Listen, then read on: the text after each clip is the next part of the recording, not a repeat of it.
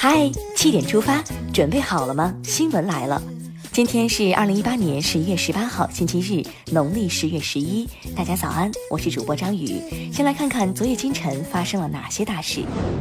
国家主席习近平昨天应邀出席在巴布亚新几内亚莫尔兹比港举行的亚太经合组织工商领导人峰会，并发表题为“同舟共济，创造美好未来”的主旨演讲。强调世界经济发展要坚持开放、发展、包容、创新、规则导向，并宣布中国将举办第二届“一带一路”国际合作高峰论坛。昨天下午，习近平主席在巴西首都莫尔斯比港同智利、韩国、印度尼西亚领导人举行会晤，体育外交再传佳话。十六号，习近平主席和巴布亚新几内亚总理奥尼尔出席中国援建的布图卡学园启动仪式。在学校的多功能厅内，中国乒乓球学院巴布亚新几内亚训练中心的中国教练员、前世界冠军施之浩和奥运冠军张怡宁正在训练巴西运动员。两国领导人同他们亲切交流，习近平鼓励他们争创佳绩，做两国人民友好使者。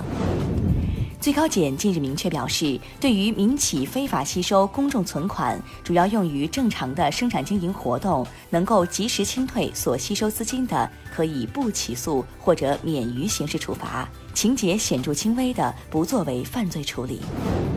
农业农村部十六号首次向农村集体经济组织颁发登记证书，来自全国十个新成立的农村集体经济组织领取了合法身份证。今后，农村集体经济组织不仅具有法人地位，还可以开设银行账户，从事经营管理活动，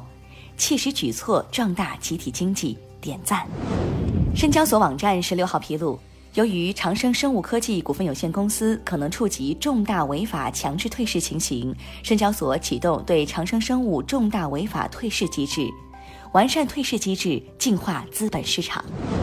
昨天，沪港通迎来开闸四周年。截至十六号，沪港通累计成交金额达十点三一万亿元人民币。沪港通不仅促进了内地与香港市场的融合，更见证了中国资本市场对外开放的持续提速，推进资本市场对外开放，不断提高服务实体经济能力。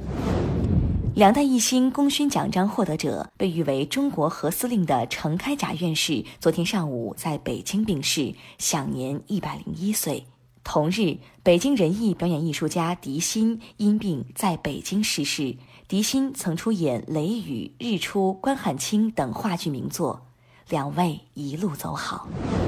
现在关注一条总台独家内容：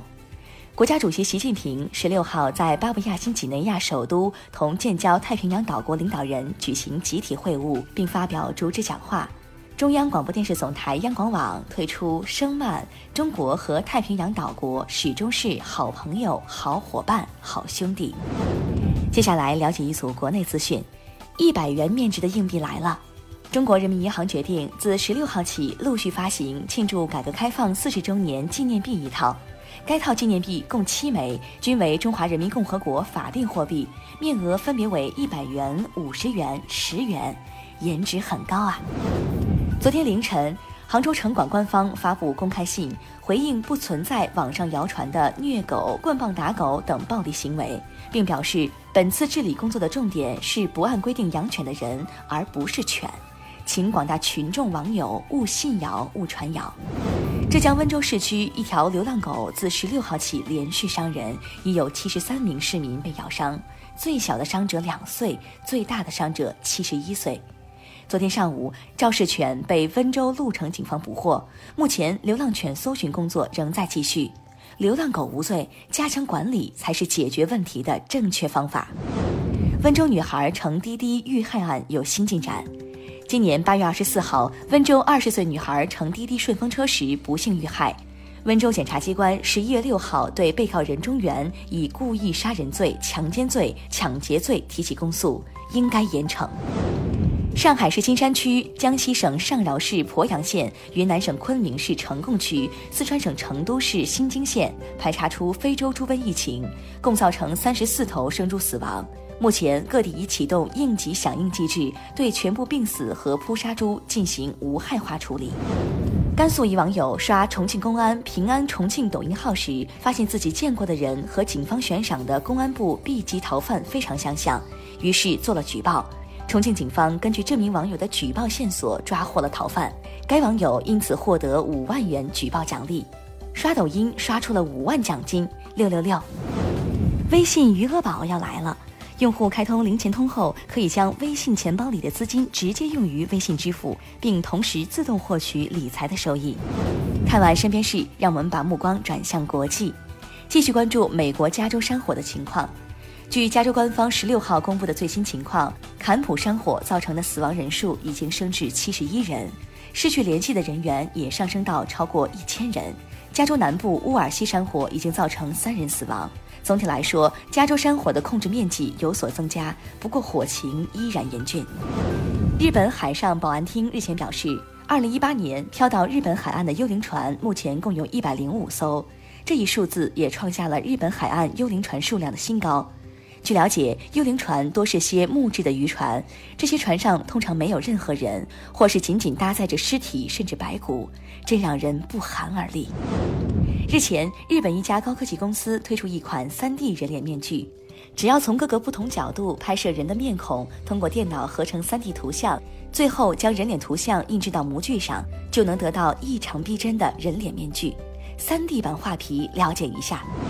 第二十六届国际计量大会十六号通过修订国际单位制决定，正式更新包括国际标准质量单位千克在内的四项基本单位定义。新国际单位体系将于二零一九年五月二十号世界计量日起正式生效。接下来是今天的每日一席话：登泰山而览群岳，则刚鸾之本末可知也。二零一五年十一月六号。中共中央总书记、国家主席习近平在越南国会发表题为“共同谱写中越友好新篇章”的重要演讲，在谈及中越关系时，引用“登泰山而览群岳，则刚鸾之本末可知也”，指出中越关系已经站在新的历史起点上，让我们登高望远，携手努力，为开创中越全面战略合作伙伴关系新局面。为建设持久和平、共同繁荣的亚洲和世界做出新的更大的贡献。登泰山而览群岳，则刚峦之本末可知也。出自王勃的《八卦大演论》，意思为登临泰山而俯览群山走势，则刚峦丘壑的来龙去脉历历在目。最后进入今天的每日话题：如果孩子被打，您支持他打回去吗？中国公安大学犯罪心理学专家李玫瑾教授做客 CCTV 开讲了节目，被问及这个问题时，给出了肯定回答。李教授还拿自己孙女举例，孙女在幼儿园被小男孩抱起又摔下，李玫瑾教授教孙女可以揪住对方耳朵，直到对方放手。这一做法一下激起千层浪，有人支持打回去，有人觉得应该教孩子忍耐。如果你的孩子被欺负了，你会怎么做？你支持打回去吗？欢迎留言分享。好了，今天的七点出发就到这里。更多精彩新闻，请关注央广新闻微信公众号。我们明天再见。